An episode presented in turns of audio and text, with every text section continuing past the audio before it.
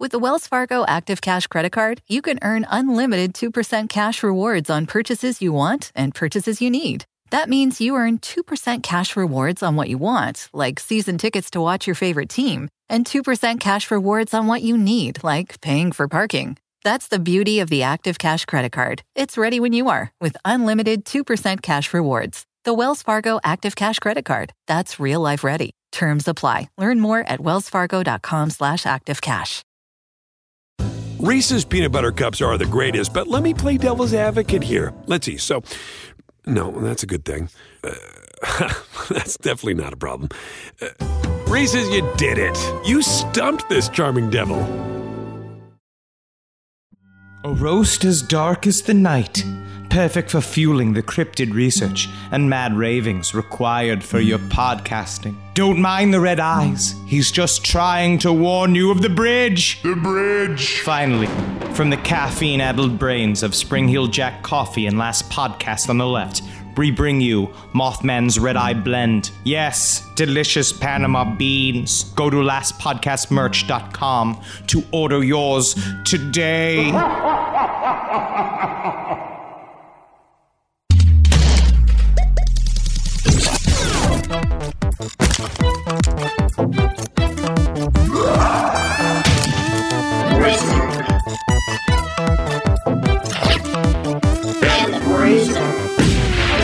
I'm a pinball wizard. There has to be a twist. A pinball wizard's got such a supple wrist. Take it, Jake. How do you think he does it? I don't know what makes him so good. Ain't got no distractions. Don't hear no buzzes. Oh wait, um, I'm sorry. Yeah, no wait. We're doing a He's comedy on podcast. the spectrum, is why. Welcome to our. he had traumatic childhood. He's psychosomatically deaf and blind, and then he does acid with the creepy lady. The musical really has not that much to do with pinball, all things considered. I'm your and I'm your Fiddling all pinball about- bruiser. All right, you're the tilt tilt uh uh tilt bruiser.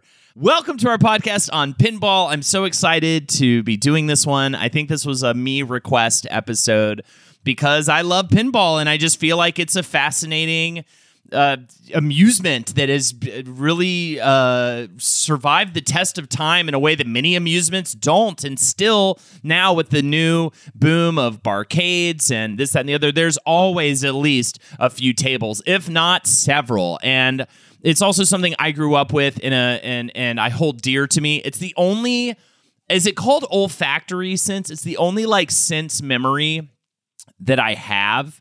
So I'll just start with my gush. I uh, had uh, my my grandparents who have since passed away on my father's side. Uh, we would go visit them all the time, as they they lived in Charlotte, where I grew up. So you know, I was always there, and they had a really a, ni- a pretty cool house. And in that house, there was like a sunroom, and it was like, oh, I just want to recreate this for myself. If when as soon as I have a house somewhere, um, hopefully maybe even in the southeast where um, it had a jukebox with just old blues and country albums, like a old school jukebox. You know, the little record pops up and everything, right?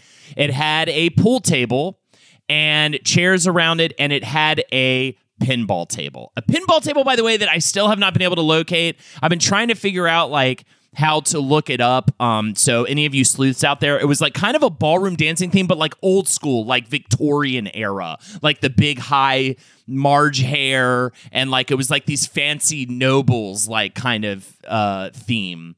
And uh, it, it was orange and green, like 60s kind of style orange and green. Did it have the uh, wedge head or was it like flat? Do you remember like I can't remember that. I will say I'm pretty sure it did not have a digital screen. It didn't have. It had the a, like- reels. I think it had the reels. Like it's that old school. And I'm smelling it right now. So that's the other thing.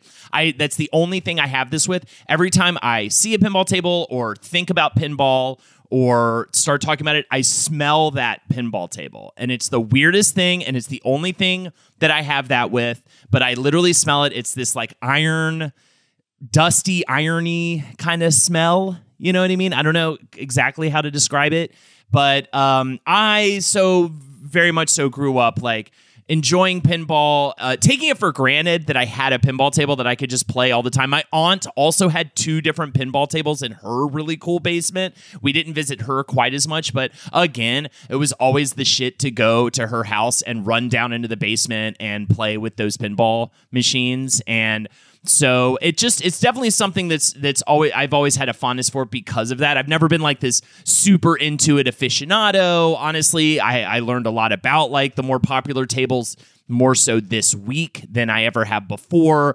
You know, it's not something I ever necessarily sought out uh, to play but uh, I, it's just always been something I've definitely enjoyed. If, if there's a pinball table nearby and I have a little time, I'll definitely throw a couple quarters in.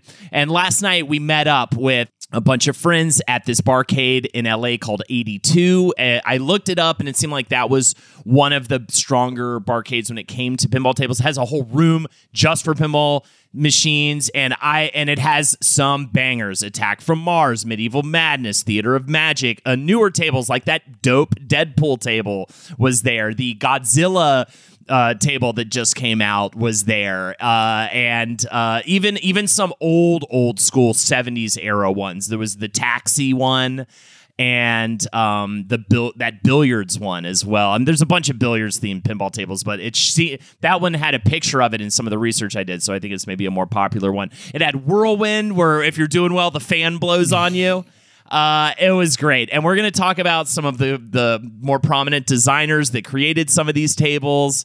Um, and by the way, Jake, I now have a favorite table and it is Medieval Madness. You know, I Oh, think you there's just love watching those little plastic ramparts go giggly, giggly, googly when you hit the. it's got great toys, it's got great flow, it's got a lot of things I like, but I think at the end of the day, and I think a lot of people feel this way, you know, it just is the table that I seem to do the best at naturally. You know, Is that a so Steve got- Ritchie? Is that a Steve Ritchie one? No, that is it. Steve Ritchie. Hold on, I can Or, tell could, you really or is it quick. a Pat Lawlor? no, no, no. It is actually Brian Eddy who also did it. Oh, yeah. who yeah, also yeah. did Attack from Mars as well, which was also there and is also a banger pinball table. Um, just so I, I just had so much fun researching this, and I'm so glad it gave me an excuse to meet up with some really good friends. Henry and Natalie came out. Mike Lawrence, Friend of the Friend of- pe- friend of the show, friend of the show, literally. yeah, yeah, like hi- hi- a big part of this show's history, even uh, since uh, Nerd of Mouth was predated this podcast on the Last Podcast Network, and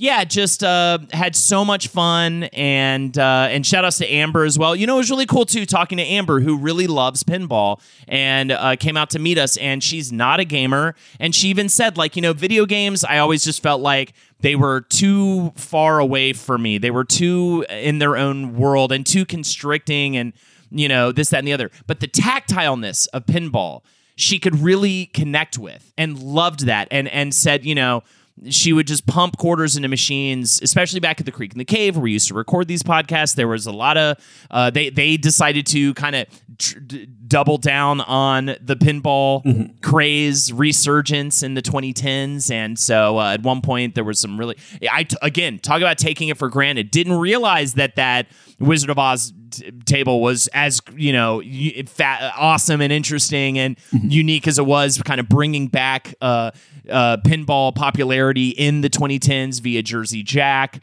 We'll talk about it.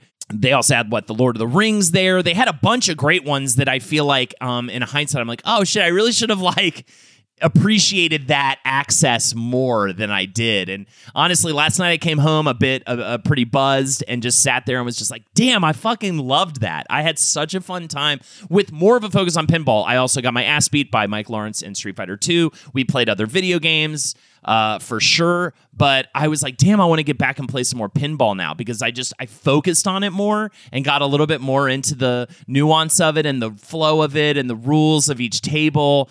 And it definitely had a bit of a click moment that just made me kind of want to get more into the scene. And there is a scene now. There's so much uh, going on in the competitive circuit and the you know there are people who are just into pinball. Something i saw at the Creek in the Cave back when it was in um, Long Island City. Uh, you know, as as those tables got more popular and whatnot, and all of a sudden they were hosting competitions. And there were people who took pinball very seriously, and we'll get into the history of it and how it relates to skilled play. But for the longest time, I always felt like it was just kind of this more on the luck side of gaming, right? And then you come to find out there's so much technique, so much skill, and uh, yeah, it's very interesting. Well, that's the that's the beauty of pinball is on a basic level, on a core level, it is an amusement device. It is a form of entertainment. Uh, you are stuck in a public place and need to kill anywhere from five to 40 minutes. And there's this blinking machine that will just let you just be by yourself at a bar, at a movie theater, at a bowling alley, anywhere where you're just like, shit, I'm waiting for friends or shit, I need to like kill some time. And you can have zero knowledge and still have a insanely fun time. Or you can, yeah, look at the instructions, figure out the rule set, make your way up to the wizard mode, earn those extra balls, get that free game. And it is this level of skill, but this electric, mechanical, wondrous device that is at this amazing kind of middle point where games go from uh, the analog world to the virtual world. It's Yeah. this perfect bridge to the point where things about early video games are directly related to the fact that it is these pinball manufacturers that are first producing these arcade machines. Why does Mario have three lives? Because you have three pi- balls when you put a quarter in a pinball machine. It all kind of like is this rudimentary sense of play where for the first time after the rise of pinball, you don't need to be an athlete to excel. You don't need to have like uh, years of chess strategy. You can just, it's like at once skill, but also impulse and also entertaining just visually, auditorially, sensorially. There's this, it's this incredible moment and this incredible uh, just object through which the human soul can express itself. And in fact, uh, there have been studies that show that the uh, healthier you are, the worse you will be at pinball. And you, it is uh, actually Wait, really? no, I was okay. Listen, I'm just gonna say, the more slovenly and, and disgusting that uh, you are, the more cigarettes you smoke and cheeseburgers you eat on a daily basis actually improves your pinball abilities. So it's I- okay, perfect. all right, all right. This is this is all right. This is the grand. this is uh, this is uh, this is thesis statement number one. The the beautiful tragedy of pinball is that uh, from its inception, you could be a lonely weirdo at the malt shop without a girl in a poodle skirt and still feel like a winner, thanks to pinball.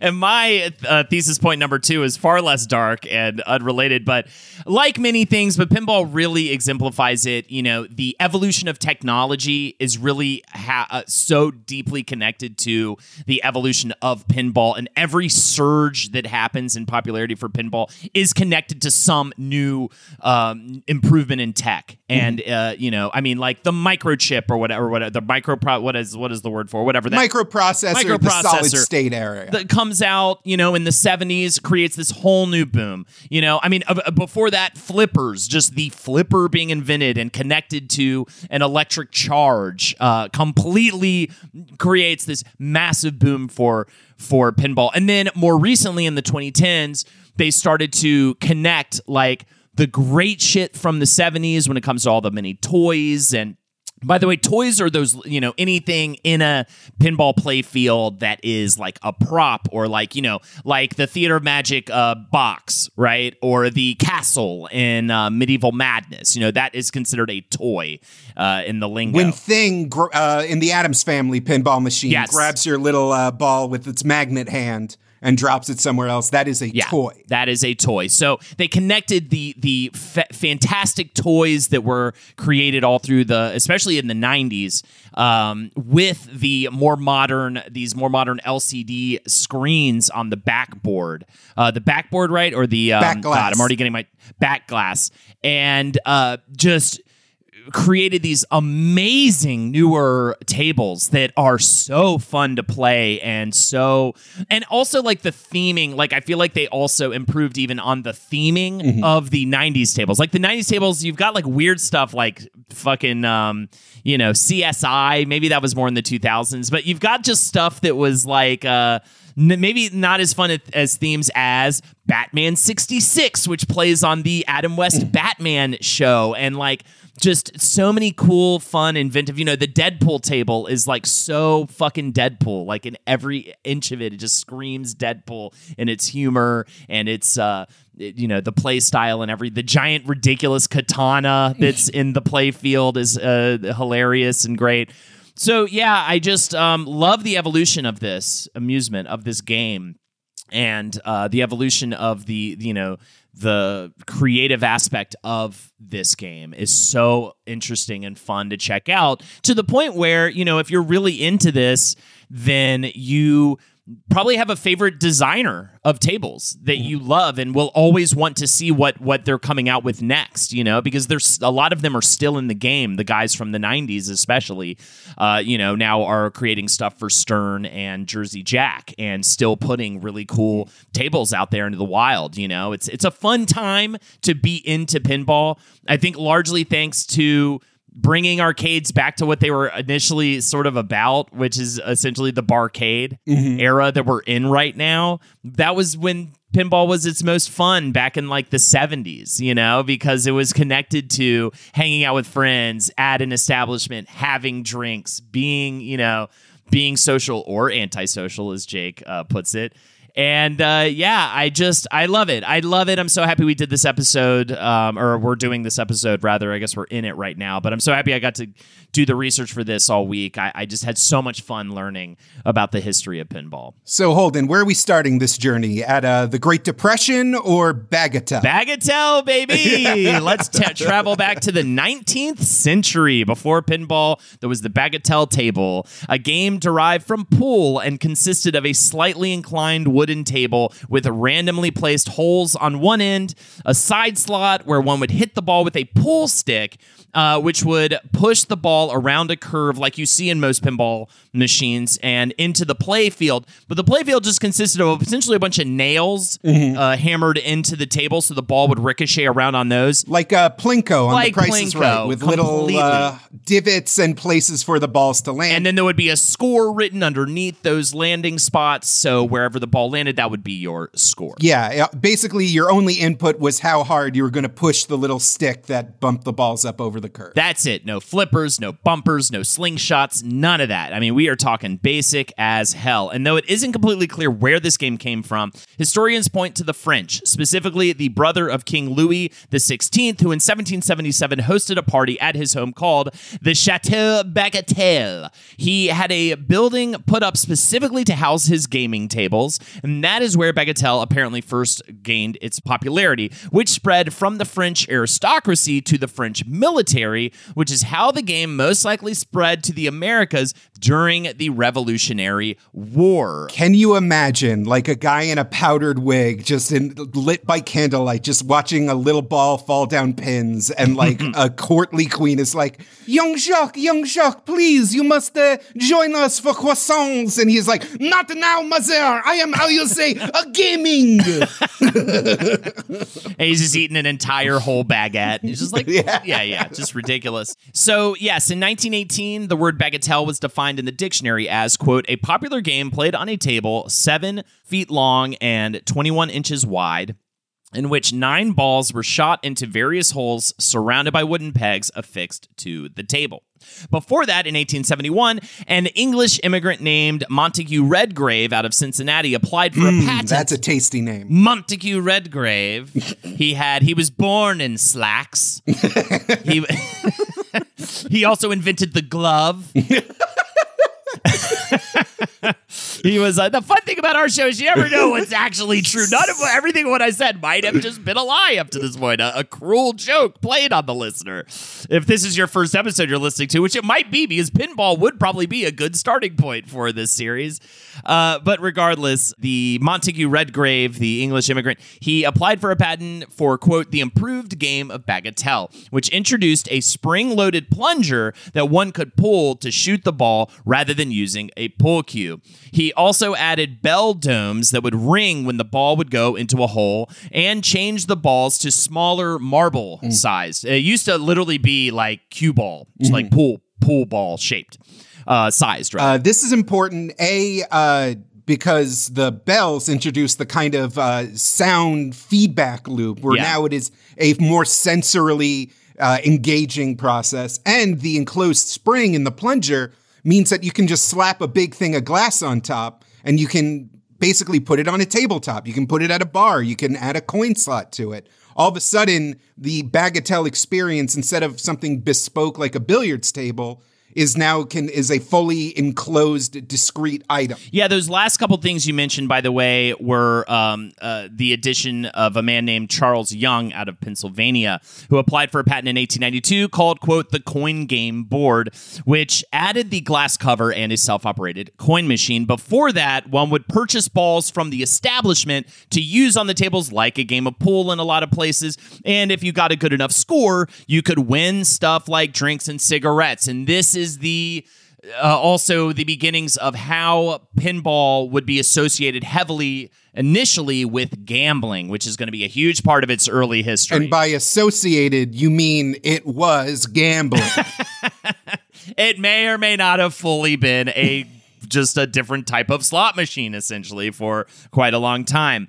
Uh, so it's not till the 1930s that we really get to what we now call pinball traditionally. Flashback. It's the Great Depression. The stock market's in the shitter. Everybody's eating a single bean with a knife and fork on a trash can lid. I drank shit water every morning for breakfast. Ain't it right? Yeah, it's a bad time. Americans are looking for a, a, a- any sort of distraction to make them uh, sublimate the human misery that is their waking life. And so, I'm boiling shoes over there for lunch, ain't it? I don't know why they have British. Would they have British accent? I don't even know what they. I mean, if you're a wretch, you know, the accent just comes. I'm a talking bat. I got rabies. Americans are looking for a distraction. They're looking for anything to numb the pain of existence. They need something. Uh, also, establishment owners uh, don't want to pay people to actually run games like a carnival barker would. You know, who needs? Yeah, it's all that setup, all that overhead. I need something that I can just uh, not look at that'll take care of itself. And manufacturers are like, I need anything someone is willing to spend money on. And patrons are like, I only have a penny to my name. So there is a company called the Bingo Novelty Company who contracts a different company called D. Gottlieb and Company, major player. We're gonna be uh, seeing a lot from them in this early part of pinball's history. They get a game out called Bingo. Uh, D. Gottlieb is the one who actually manufactures the machine. I believe Bingo Novelty Company is essentially like the publisher. It was a game with the spring launcher glass cover, but no flippers still at this point. And it is more akin to a skee ball table if you want to look up pictures of it. There's various slots a ball could fall into that was associated with different scores depending on where the hole was located, like we've had, but just a bit more of an evolution of that concept. Released in 1931, also made by David Gottlieb and Company, was a game called Baffle Ball. This was the first commercially successful game of this sort, with over 50,000 machines made, and it turned Gottlieb into the first big pinball company in history. Fun story. Around the same time, there was a salesman who sold the Baffle Ball uh, games named Raymond Moloney, Indeed. also in the Chicago area, who had a brilliant idea to get this, also sell Baffle Ball, but with a streamlined manufacturing process that would be cheaper to produce and allow him to keep more of the profits from it. because he was frustrated. He he what he wasn't uh, given enough access to enough tables. Like people, there was such a high demand. So his reaction to that was like, "Well, then I'll fucking make a bunch of tables because these guys ain't doing it for me." So he founds Lion Manufacturing and he makes his own game called Ballyhoo, which was named after a popular magazine at the time. I don't know if you see where this is going, but there's a company in the future uh, uh, called Bally, uh, and that this is the origins of that. This game featured a larger playing field, ten different pockets, uh, which made it a more challenging game and it was a huge hit. And eventually, Moloney changed the name of his company to Bally because the game was so successful, and he wanted to honor that first game, Ballyhoo, with uh, with the name of the company. Um, so we're still not there, right? No electricity, no lights, no nothing. With the Wells Fargo Active Cash Credit Card, you can earn unlimited 2% cash rewards on purchases you want and purchases you need. That means you earn 2% cash rewards on what you want, like season tickets to watch your favorite team, and 2% cash rewards on what you need, like paying for parking. That's the beauty of the Active Cash Credit Card. It's ready when you are with unlimited 2% cash rewards. The Wells Fargo Active Cash Credit Card. That's real life ready. Terms apply. Learn more at wellsfargo.com slash activecash. Reese's peanut butter cups are the greatest, but let me play devil's advocate here. Let's see. So, no, that's a good thing. Uh, that's definitely not a problem. Uh, Reese's, you did it. You stumped this charming devil. And by the way, the just a plunger, no flippers thing, it does make it a game of chance and luck in a huge way. There's a little bit of nuance with the, you know, pulling the, or the plunger rather, with pulling the launcher, you know, the spring loaded launcher to shoot the ball. But you could do a little bit with that, but not enough to make it not totally like akin to a slot machine in terms of where the ball is going to land. Weirdly enough, one of the earliest uh, things that you associate with modern pinball that was brought in was the tilt sensor. Ah, yes. Several of these early uh, Bagatelle s games uh, used a mechanism where uh, a sil- one of the silver balls was placed on a pedestal in a shallow kind of indent. And if the player, who was in theory playing for cigarettes and beer or any sort of other prizes that would technically not be gambling but have a monetary value greater than the money you put into the machine, if they tilted the machine, the ball would fall off the pedestal and it wouldn't get reset until you put another coin in. And thus, uh, it kept people honest. But of course, they would prioritize that in a full on gambling machine, right? Yeah. They would prioritize anti cheat mechanisms over, let's say, a flipper or something like that. Uh, the first game that this was featured in was a game called Advance. It was invented by a man named Harry Williams, who would go on to found the Williams Manufacturing Company eight years later. Uh, most tilt mechanisms are referred to as a pendulum switch and consist of a plumb bob inside a ring, which will sense if the table is being moved when it touches that ring. Um, and the other way you can do this is with the slam tilt, which consists of leaf switches that detect a slam when they touch each other. Uh, so those those are the two major ways uh, that that tilt mechanisms exist in games, and actually not super altered from this initial invention in even modern machines to my knowledge. This was invented back in 1935. I will say in 1933 electricity was first introduced to machines with a battery leading to an automatic scoring mechanism and the first sounds in a pinball machine via electromagnetic chimes, bells, and buzzers. So not like as heavy as let's say, you know, bumpers as we know them now, slingshot uh slingshots as we know them now, drop targets, that mm-hmm. kind of stuff. They, di- they didn't have that connected to electricity, but sounds and the scoreboard were st- were getting that development in the early 30s. Also in 1935 was the introduction of backglass that featured lighted scoring, which makes sense if they had electricity running by in 1933. And in 1937, Bally put out their bumper pinball machine, which was the first to feature coil bumpers. So we're starting to get there by the end of the 30s. And uh, by the early thir- 1930s, over 145 companies were making pinball machines, largely based in Illinois. Uh, however, with such fierce competition, only 14 companies were still in the game by the mid 30s. So it was definitely like a bit of a gold rush early on and then petered out. And today you have like two companies making tables. It's like kind of crazy how dwindled it has gotten over time. All right, let's uh and then the war, Jake. Oh God! I guess they didn't have machine guns. Did they have machine guns? Yes. Oh Lord, I'm shot in the guts of me, sweet Lord God. I'm Kurt Vonnegut, and I'm gonna write some really good books after this. So will I. I'm John Tolkien, and I'll also write some very interesting books based off of this war. Hey, finally, we can see what these Nazis were up to in Poland. Oh, God, no! Oh my Lord in heaven. Uh, so yeah, for a while, all these machines, um, they were even uh, taking apart pinball machines to use the different materials for the war effort. The pinball, uh, this is the first time pinball just kind of goes away for a while. This will not be the last time pinball kind of just goes away for a while. But uh, after World War II is where we when we get to the what is referred to as the golden age of pinball, largely due to the introduction of flippers in 1947 by the D. Gottlieb Company. This is first utilized in a table called Hump- Humpty Dumpty.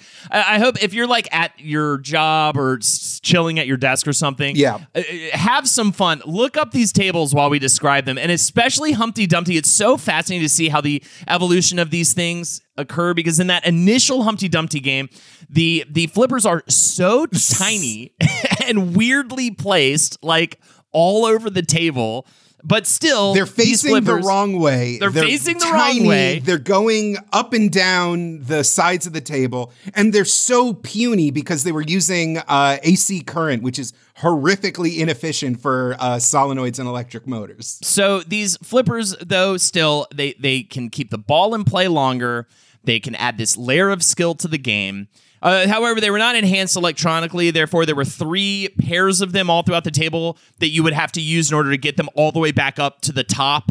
Uh, they were, as, as Jake said, just very tiny, very, very like oddly placed and oriented. And so it's not until the first big, honestly, like the first big influencer when it comes to the pinball table uh, comes in. One thing about uh, the Humpty Dumpty machine, which I find fascinating, is that uh, designer Harry Mabs talked about how all he really intended with the flippers was just to have a new design of bumper, just kind of uh, Hmm. just oh, you hit it, and then it just flings it automatically. Right. And while he was uh, troubleshooting the wiring on his prototype, uh, he just manually hit the flippers on his own and was like, "Hey, hey, this is." Oh shit! Holy shit! It's really fun. and uh, Gottlieb ended up producing a whole line of fairy tale based machines with these new flippers. Uh, there's like a Cinderella. There's an Alice in Wonderland. They all had the exact same layout as Humpty Dumpty. But it really was Steve Kordek who we have to thank for the modern pinball table as we know it. He would uh, take the flippers.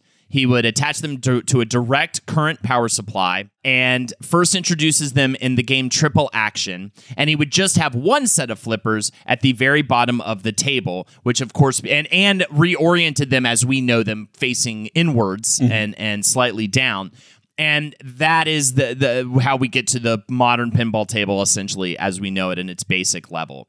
So it was, uh, as I said, it was budgetary reasons, but also Kordek was trying to innovate, trying to not be like everyone else. He said they were building Humpty Dumpty with six flippers, and when the show came in January, like the big trade show for pinball in January 1948, there were about eight other companies building games, and every one of them copied Humpty Dumpty, either two flippers on a side, four flippers on side, or six flippers on side. I went ahead and put two only at bottom and made the game which topped the show, and at the same time made a reputation for me. So the flippers w- were actually, um, again, outward facing until the game Just 21. Oh, okay, so he didn't orient them for uh, his initial game, but in Just 21 in 1950, they had the inward facing flippers.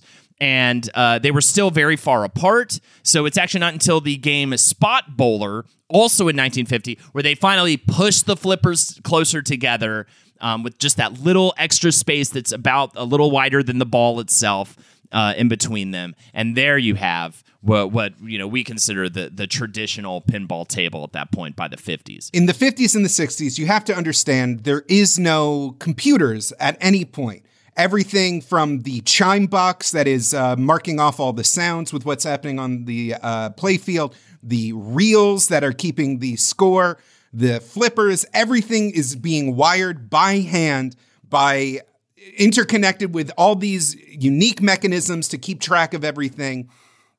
It's this marvel of engineering, and it requires so much work and finicky bits.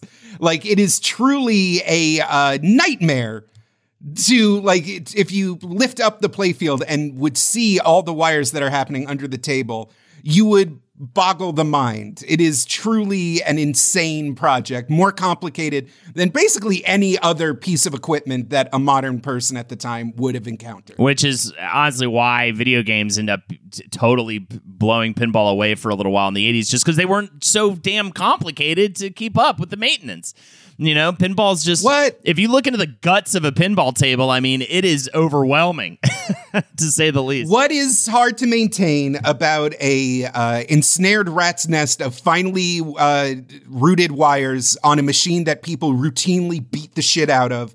Also, you have to apply oil to the rubber on all the bumpers, otherwise, the iron filings that bounce off the steel balls will degrade everything. Also, uh, there's light bulbs. What's hard to maintain about that?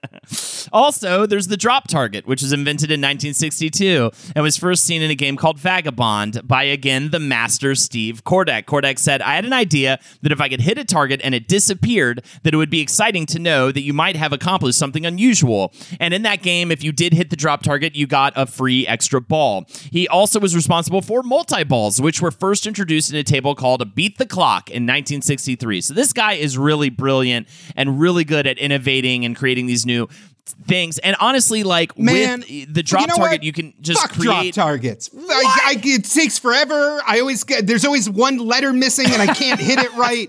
Pop bumpers, man, pop bumpers all the way. Those circular little boys don't care which way you hit it. It just goes. I do love a good pop bumper. It's so satisfying. All right, before we get into the 70s pinball craze, Jake, which really I'm trying uh, for 10 minutes to up. hit this letter A so I can spell laser so I can get the fucking jackpot and I can't hit that fucking letter A. I just want to spell laser. Laser Man says, "Game over." Fuck you, laser man. Fuck you. Laser Man says, "I'm gonna marry your fiance." It's been a long engagement. You know what? She deserves better. All right. So before we get into the 70s pinball craze, uh, I want to talk a little bit about the bizarre case of pinball prohibition.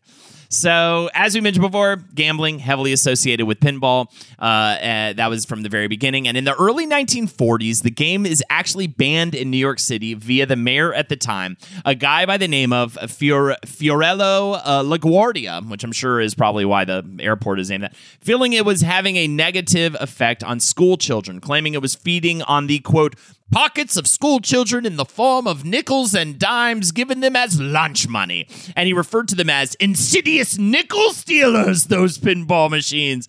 So, hilariously enough, uh, he is able to get the ball rolling on the ban, pun intended, largely due to the Second World War, claiming that it would be, quote, infinitely preferable that the metal in these evil contraptions be manufactured into arms and bullets, which can be used to destroy our foreign enemies. What? You're telling me a politician took a seemingly innocuous but novel phenomenon that scared old people and used it and clothing it in a greater cause just for a cheap political victory? Oh, I mean, it goes even further into that. With uh, he he ends up raiding. Uh, th- there were raids all over the city. This resulted in the collection of around two thousand machines. They're destroyed with he- sledgehammers in front of the press and dumped into the city's rivers. Which I kind of miss the days when we when that was just totally acceptable to do just dumping massive amounts of like metal and wiring and shit all into the fucking and and and, and under the guise of like we're helping the world by doing Chuck this Schumer like with an at fire axe, but it's just it's just a box that just says Fortnite on it. It's just like I'm doing my best. So Milwaukee, Chicago, New Orleans, and Los Angeles all followed suit and banned the machines. I will say also the uh, another part of it being related with like bad bad person stuff was that most of the pinball manufacturers were out of Chicago and Chicago at the time was like the most known place for like mafia stuff and just really you know just bad illegal bootleggers, stuff the whole lot of them. Yeah. Also, it was associated with uh, renewed and uh, vibrant teenage freedom with the rise of the automobile, Uh-huh. which allowed your uh, punk kids to go cavorting in shadowy corners of the city without supervision. Which we can't have that. Why can't they just stay home and smoke cigarettes with their parents? Pinball does not become legal again in these places, shockingly, until the 70s. Uh, in 1974, the Supreme Court finally ruled that the game was more of a game of skill than chance. And in order to prove this, the Amusement and Music Operators Association brought in a pro player at the time named Roger Sharp. In the courtroom, they brought in a pinball table, um, again, in this ridiculous theatrical uh, way, and he proclaims, Look, there's Legendary mustache on Sharp, by the way. You got to look yeah. at this guy in his 70s ass suit. Just like, mm, a vision. And Sharp proclaims to the court, Look, there's skill. Because if I pull the plunger back just right, the ball will, I hope, go down this particular lane. And fortunately, it did. So the ban was overturned. And thank goodness it was because the 70s are a dope time for pinball. Uh, and that was probably with the help of that ban being overturned. during uh, this whole time, the pinball manufacturers were actually still doing great because in Europe, where the uh, I guess morality of stuff like you know fruit machines and slot machines and just this kind of very low stakes casual gambling was not even remotely a thing, and in a post war kind of boom. Uh, pinball was considered this like all American dream fantasy device. So all over Europe and you know Germany, England, France, uh, you know they were going pinball crazy unabated. So the manufacturers were doing just fine. So, you know, back before electricity coming into play, huge advancement for pinball. And then in the 70s, the big tech improvement was the introduction of the microprocessor.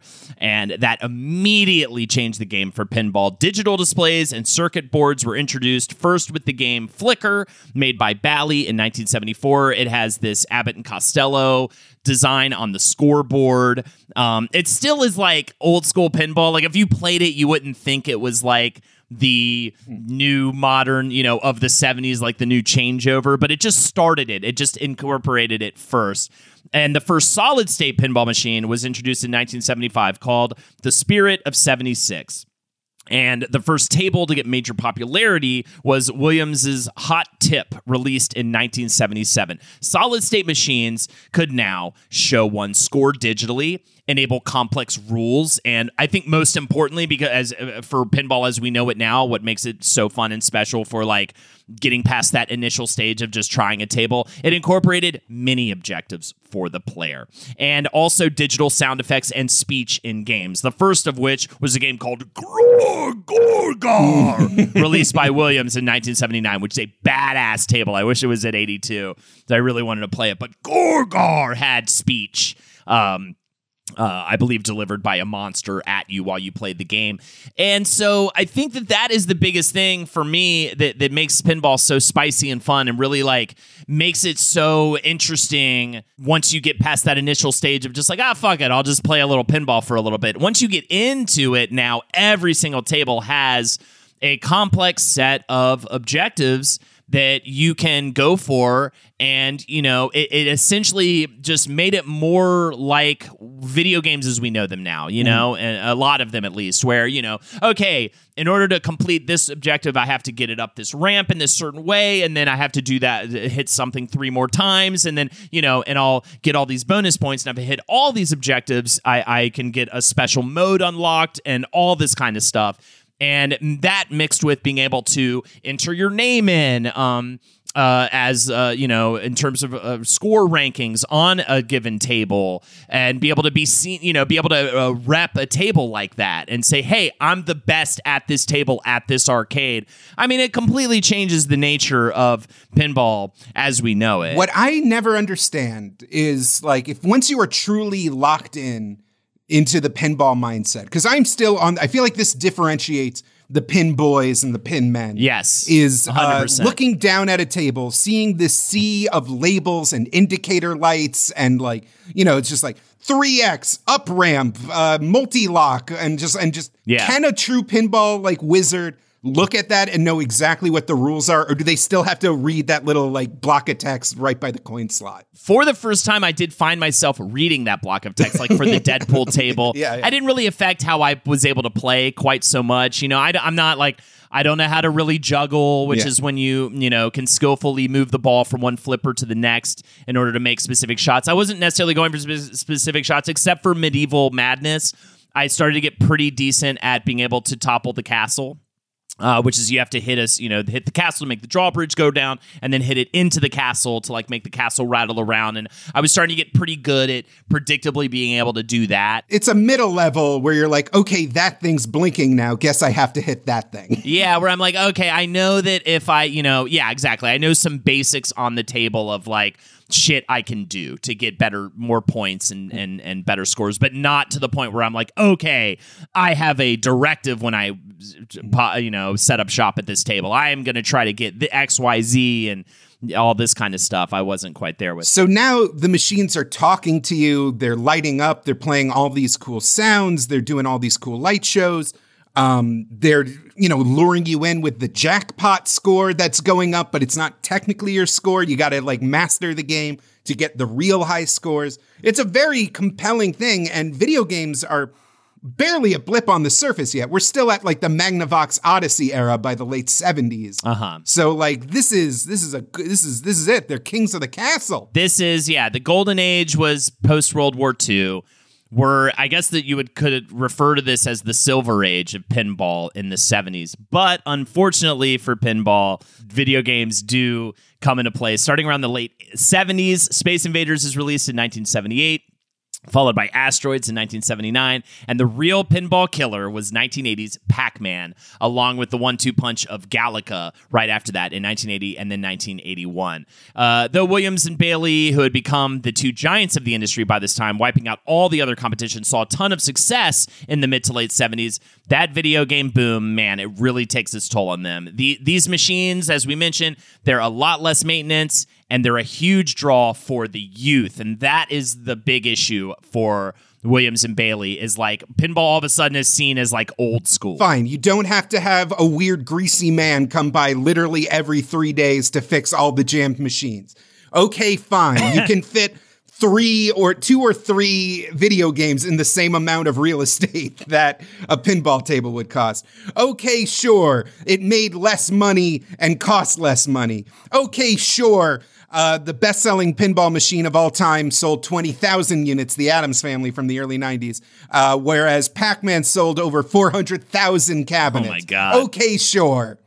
But what if, what if in response, pinball manufacturers made their machines even more complicated and expensive to produce?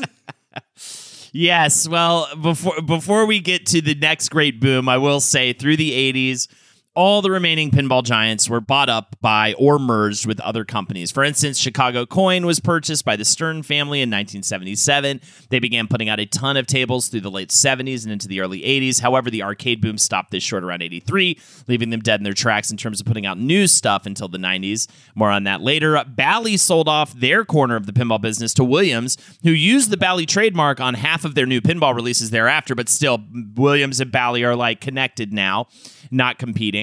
However, the bright side of this was that the new pinball machine makers were now tasked with being incredibly innovative and had to put out undeniably interesting new machines in order to earn a spot at the arcade, which led to some of the greatest tables ever in the new millennium. So, this is the big pinball comeback. New and old players are now in the pinball game. Alvin G and Company, who is actually David Gottlieb's son, Alvin Gottlieb, uh, founds this company. You've got Gary Stern, son of Williams co-founder Sam Stern, founding uh, Data East Pinball with monetary help from Data East Japan. Capcom Pinball comes into the game, uh, and still you have Williams standing strong, dominating the industry. And I, I'm not even sure how how did I don't really have in my notes like how they came back other than like people who were fans of pinball are now adults. Mm-hmm. You know, p- like kids who were fan of pinball in the 70s are now grown adults.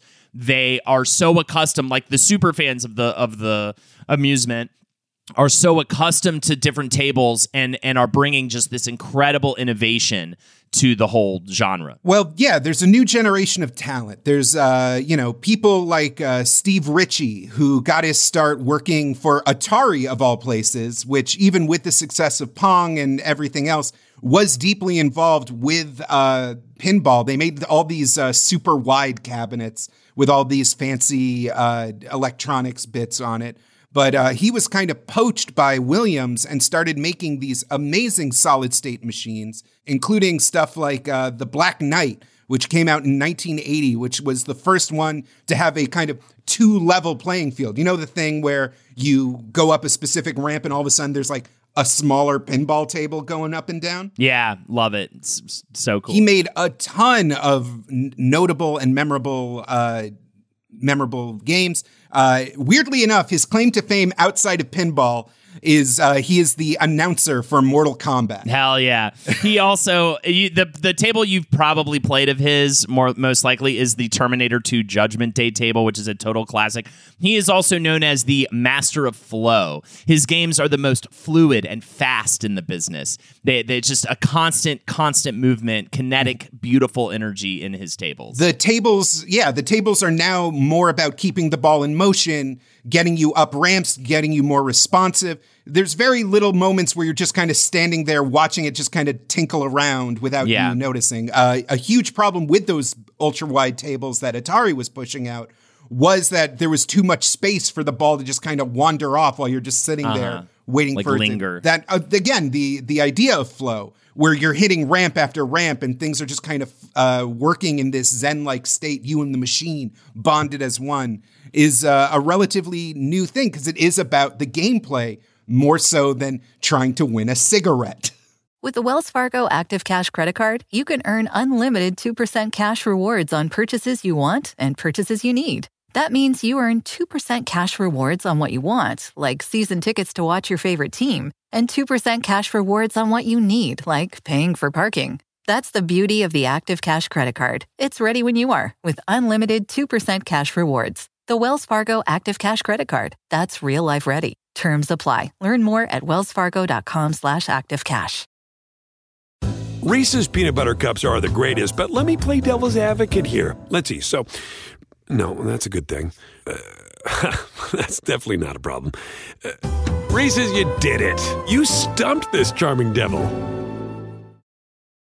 And a big trend at this time, we already talked about Terminator 2, uh, but is definitely the licensing of major films and pop culture staples for tables. Let's talk about it the Addams Family Machine. The still probably the most popular table, Unabashedly. the highest selling. Yeah, it, it is uh, amazing, um, uh, fantastic. Just every every you know pinball table since then, there, there have been something they pulled in terms of inspiration from the Addams Family Machine. This was designed by Patrick M. Lawlor and Larry DeMar, who started out as co-creators of a machine called Banzai Run, and it was advertised as being at 82. and I was so sad to see that it wasn't there when I got there because I was dying to play this one. It's such a cool table. Um, this was done for Williams in 1987. It has a dual play field. It has the normal one on the horizontal table, but then you can also get it up into the back gl- glass. Amazing. And it's a vertical uh, pinball uh, play field, which totally changes it just by sheer force of gravity. Really cool. I was hoping to play it. Definitely look it up on YouTube. It's a really, really cool uh, machine. Um, and separately, they had both been creating pinball machines. Uh, Lawlor did Earthshaker and Whirlwind, uh, as well as the classic Funhouse. I got to play Whirlwind as well. It has the fan in it, and when you hit certain things, the fan will start blowing on you, which is a really fun effect. Funhouse is is a great time. It has the ventriloquist dummy. Most notably, the dummy will mock you and talk shit and like talk about the game as you're playing it, which is a really fun thing. I think that's uh, that's uh, Ed Boon from uh, Mortal Kombat. Also, just, Yeah, because yeah. it is uh, those Midway guys working on the Yeah. arcade machines that ended up becoming NetherRealm, were all part. It's all based in Chicago. It's all the same so guys. funny. think and a I bunch of also those- played some Mortal Kombat 2 uh, with Lexi last night, so it all it all comes full circle. Chicago, baby, Chicago strong. Patrick Lawlor cemented his style as being referred to by players as stop and go, as the tables required players to not just send the ball up the playfield, but across the playfield as well with a mid range third flipper. Also, uh, Whirlwind was the first pinball machine to feature, although I also have an, an account that says Black Knight 2000 did this, but I'll just bring it in at this point. Um, it- it- the first machine to feature a wizard mode, uh, which is a nod to Pinball Wizard from Tommy, um, the the song we were singing at the beginning of the episode from the musical Tommy by the Who. And this was un- this is an uh, mode that most tables have now, if not all tables at this point. Uh, it is unlocked after the player completes a specific series of difficult tasks. It's essentially like the post game or like the post credits of a game.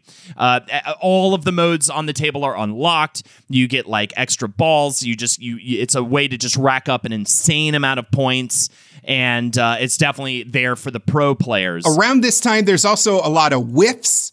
Uh, Steve Ritchie creates a flipperless game called Hyperball, in which the balls are just kind of getting shot out of like a little cannon and just bouncing all over the place.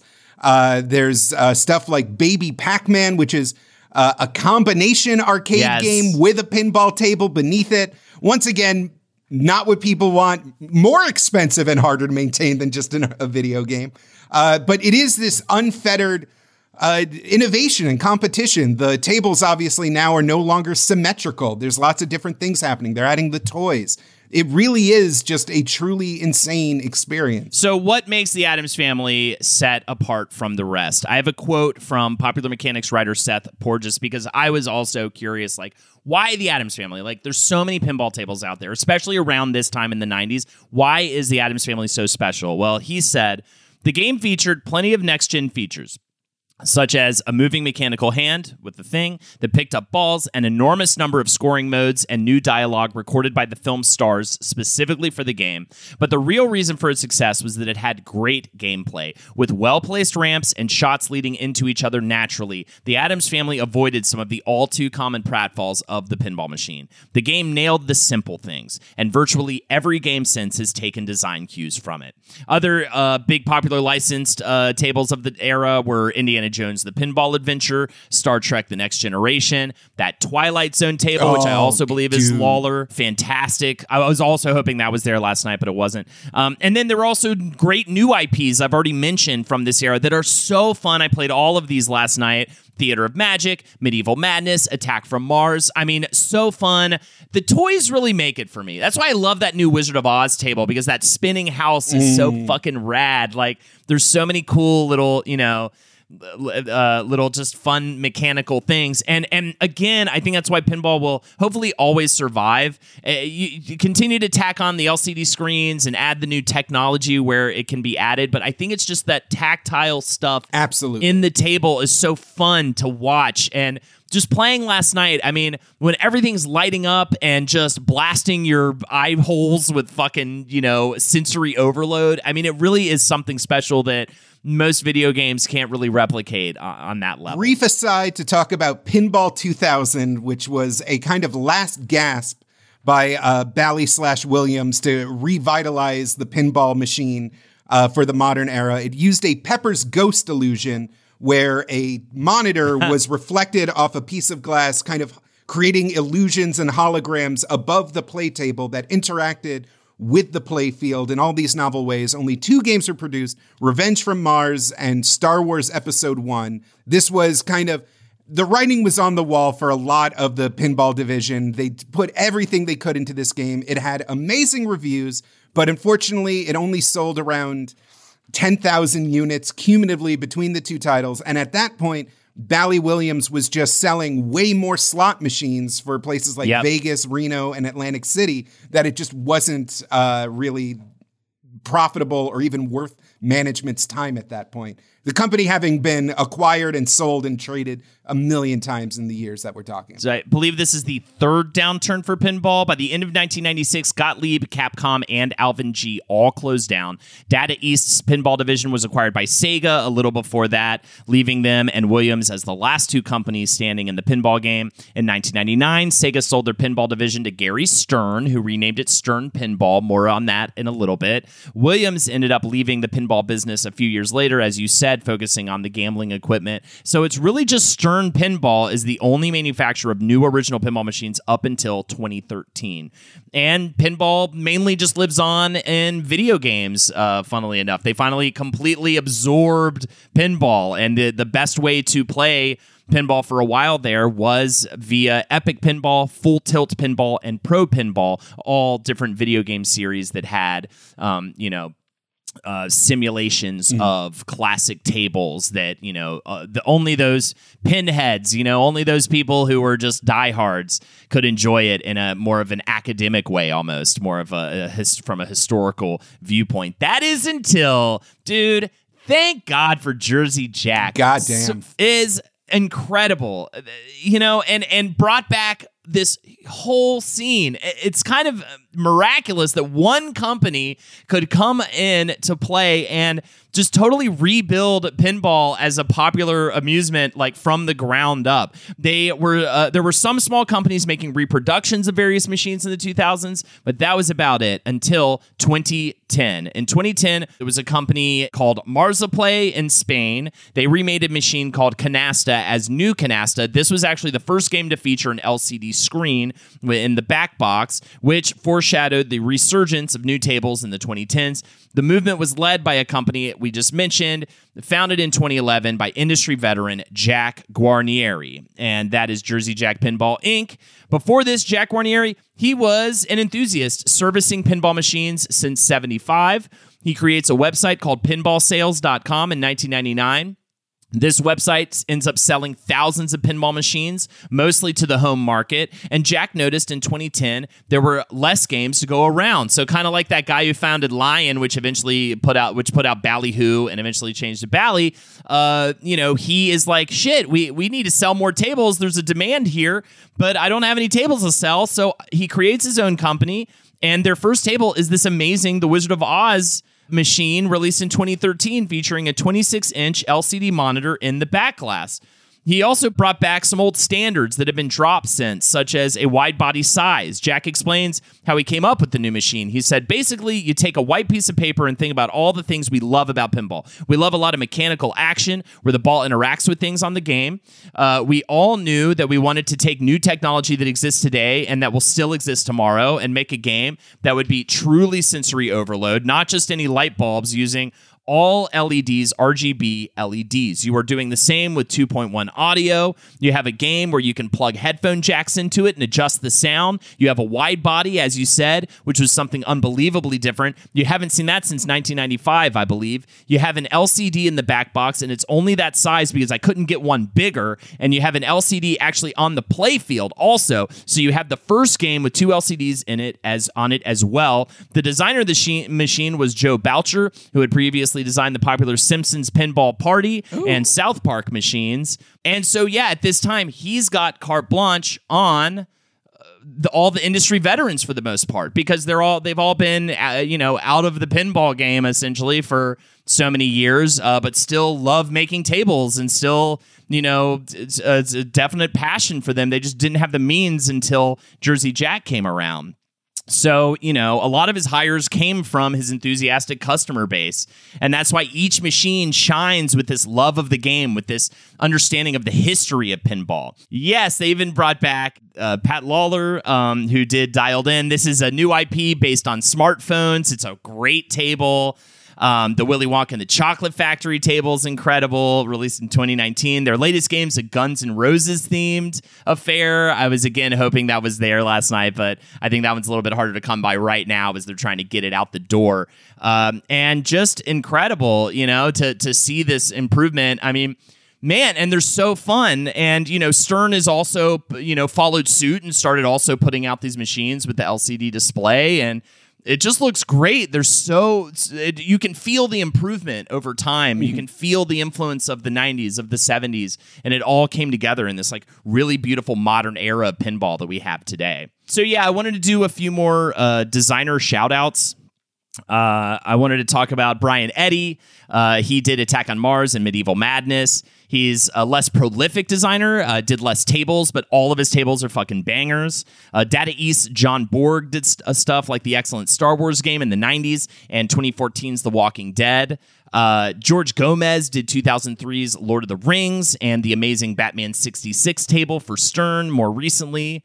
John uh, Popadiuk is Popadiuk is Popadiuk uh, is known for his intricate. If you insist. I mean, I think it's Poppet. hey, he's fun at parties. Uh, he's known for his intricate playfield designs. He did Theater of Magic and World Cup Soccer. Awesome toys in all of his cabinets. Uh, Greg Kmiec and Jim Patla put out some classics in the 70s for Bally, including Kmiec's Harlem Globetrotters on tour and Patla's Playboy and Space Invaders tables. Um, just uh, amazing players in the game. There's so many more uh, unsung heroes of pinball that have just been putting out incredible tables over several decades, and it really We haven't even talked about the artists. You know, if you are a true pinhead, you can lose yourself collecting uh, back glasses and like knowing which artist drew which horny barbarian lady on all those 70s and 80s machines. the programmers themselves who did a lot of these, uh, who, you know, once the designers kind of built the playfield, who actually made the switches and the programming work for all these machines, are also their own kind of uh, celebrities in the industry. It's an insane collective of talent that made these things possible because they are so complicated. Yeah, uh, it, it's like mind blowing when you get into. I mean, we could probably do an episode on like just the Addams Family table. Yeah. you know, and maybe we will someday. I mean, you could really, if you really break it all down, each one, especially like the really good ones, are so unbelievably well thought out and uh, really based on such a knowledge of physics and uh, you know and amusement machines over the course of time. It's it's incredible stuff. I, I just this love is pinball. one so of those much. topics that like having only a week to kind of cram all this information has been a like my brain is different having to just absorb all this information over this past week. We could do an entire podcast just about pinball and have hundreds of episodes worth of material. Yeah, It and I hope this gets a lot of people to call up a friend or just go solo and r- roll out. I'm sure there's, uh, you know, unless you're in the middle of nowhere, which totally understandable. even if you're in the middle of nowhere, there's a coin laundromat that has like a tattered old uh, Elvira machine. and a lot of places now are there's full on pinball. Uh, uh, you know, establishments. I, I went to a great one in uh, Asheville, North Carolina, uh, on a bachelor trip with my brother. Like the last fun thing I did before the pandemic hit, and there was there's this amazing like pinball kind of museum there. But you also they have beer. They you it, I believe it's just twenty bucks, and you can just free play all their various machines. I wish they had had, even though it's not a great uh, uh, table in terms of design, they had the hilarious Hercules table, which is the largest pinball table ever made, and it's Oh, wow. absurdly stupid. you should definitely look it up. It's like this ridiculously It's- huge. is it. Kevin Sorbo Hercules or just the idea? I think it's just like Hercules? old school. Yeah, not yeah, Oh. like pre. I think it was like a '70s table, probably. Okay. Uh, yeah, it, it's you know, and there's a lot of places like that. There's one in LA like that too that I want to go to. I went to, like I said, 82, which is a barcade. There's so many barcades now, and um, find the one that specializes a little bit more in pinball, and just go and enjoy the shit out of that. Because you know, there's so only so many times you can beat that Teenage Mutant Ninja Turtles beat 'em up. You know what I mean? Before uh, you got to move on to something else. And yeah, I, uh, I there's Abari in Charlotte. I don't know if it's reopened. I believe it's reopening. Um, it closed down during the pandemic. That place, the guy who runs that place is amazing and clearly knows his shit. They had a third strike cabinet there. They had you know Killer Queen, but they also had an amazing pinball selection there as well. Just so much good stuff out there right now. I mean, definitely try to take advantage while pinball's hot again, because Lord knows it's going to have another downturn in about three years from now, as is the uh, course of history has proven. There is also um, a great competitive scene. Uh, the two major companies when it comes to the competitive scene have been the International Flipper Pinball Association, the IFPA, as well as the Professional and Amateur Pinball Association, which I believe is I believe PAPA's defunct. Defunct now. Oh, no! Unfortunately, the I think maybe a, probably a product of COVID. The IFPA started up in the early '90s, then fell off around '95, like everything else with pinball. Then came back in the late two, 2000s and now organizes championships at the state, national, and international levels each year. They also created the World Pinball Player Rankings, which is the official ranking system for pro players.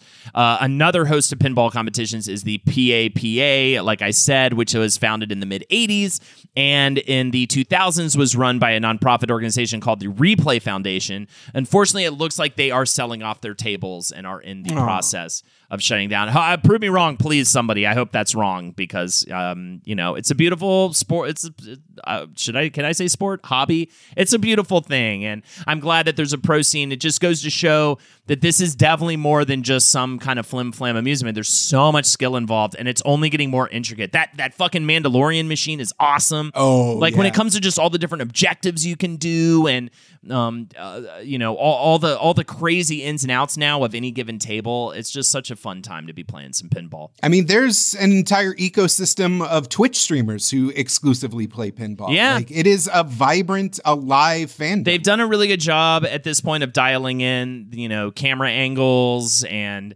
setups to best display pinball for streaming and YouTube videos. There's so much footage out there for different tables. And what's nice too is you can look up the essentially the menu of pinball tables at a barcade. Usually they have it posted on their website. And then you could go on YouTube and go ahead and learn how the table works before you even go. And then when you, you know, set up shop at like the Star Wars table or whatever it may be, uh, you'll you'll know maybe a little bit better what to shoot for and and you know what kind of what you're what you're trying to get with uh with, with each different shot and uh, or you can do what I do and just uh, bang your head against the glass and just go like, "What the fuck is a midichlorian multiplier?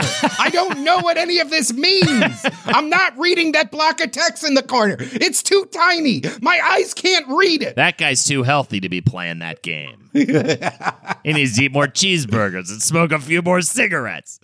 Uh, yeah. before video games, before anything else, if you were a lonely weirdo and you needed to completely sublimate your conscious being uh, for a couple of minutes, pinball was your answer. There's a reason why it features so heavily in the Who's Tommy. It's kind of the same reason why uh, Lemmy from Motorhead always uh, traveled around the world with a fruit machine with little spinners on it.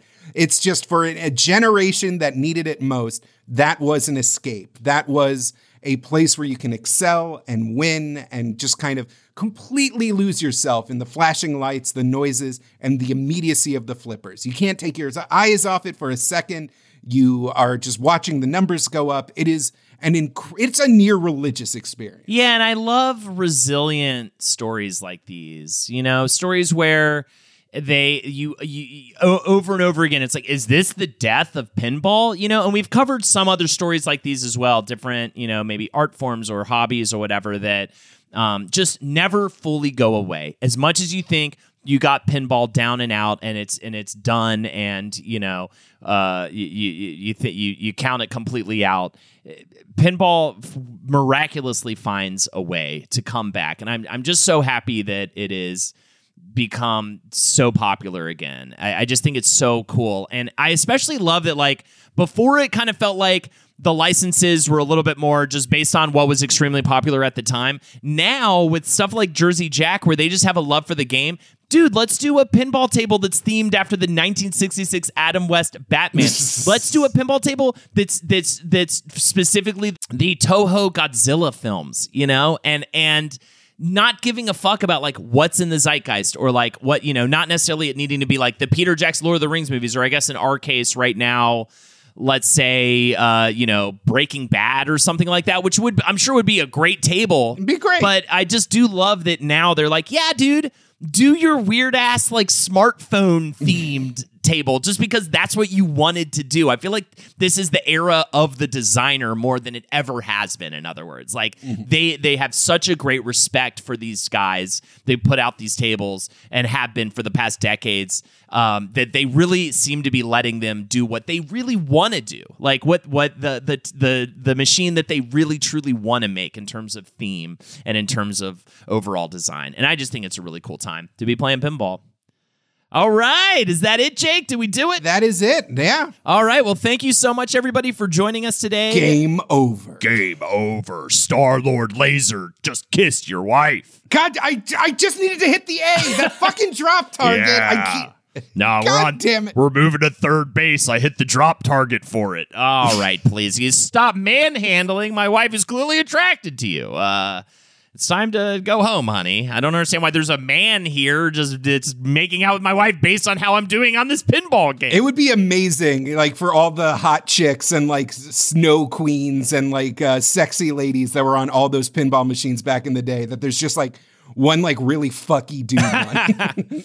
That's what America wants. That's what America needs. Thanks again for joining us for our episode on pinball. Uh, if you want to follow us further, support us further, patreon.com forward slash WizBru for $5 a month. You enjoy weekly bonus content from Jake and I. It's a great time. It's like the show. It's like the show, but there's more of it. Yeah. If you're like, oh man, I wish there was more show, you go to Patreon and there it is. And we'll talk a little bit more about what we're currently enjoying in terms of media. We'll talk about news stories, stuff like that that you don't get on the regular episodes. So check us out, patreon.com forward slash WizBru.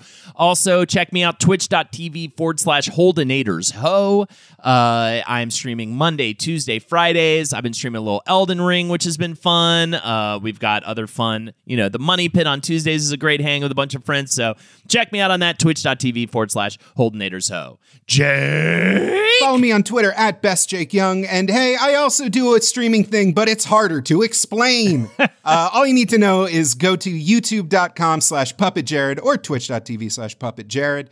And uh, the the main the main thing I've been doing right now is the cartoon dumpster on Thursday evenings. I find the most copyright derelict, bizarre cartoons from the 80s, 90s, and 2000s, and a group of very funny, very interesting people uh, watch along with me as we make jokes and gasp in horror at what we are watching. I, if you like this show, I believe you'll enjoy the Cartoon Dumpster over on youtube.com slash puppet Jared. Hell yeah. And hey, always remember, never stop bruising. And keep on whizzing.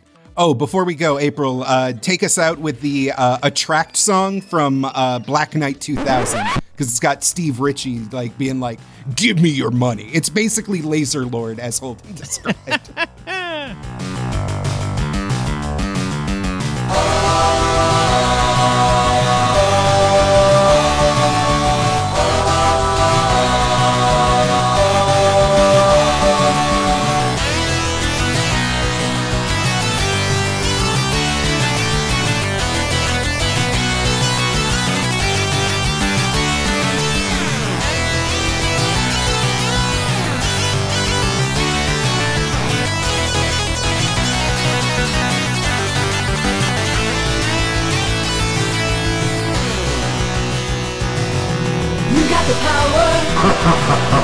you got the might. No way. Get ready for battle. Give me your money. Be the Black Knight.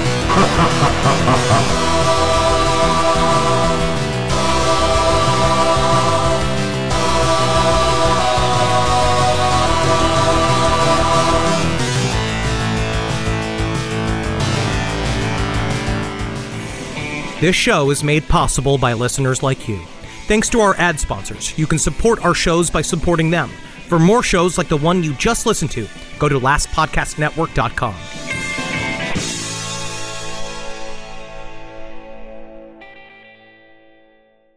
With the Wells Fargo Active Cash Credit Card, you can earn unlimited 2% cash rewards on purchases you want and purchases you need. That means you earn on what you want, like trying out that new workout class, and 2% cash rewards on what you need, like a foam roller for your sore muscles. That's the beauty of the Active Cash Credit Card. It's ready when you are with unlimited 2% cash rewards. The Wells Fargo Active Cash Credit Card. That's real life ready. Terms apply. Learn more at wellsfargo.com slash activecash.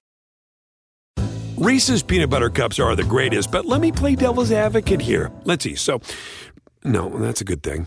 Uh, that's definitely not a problem. Uh, Reese's, you did it. You stumped this charming devil.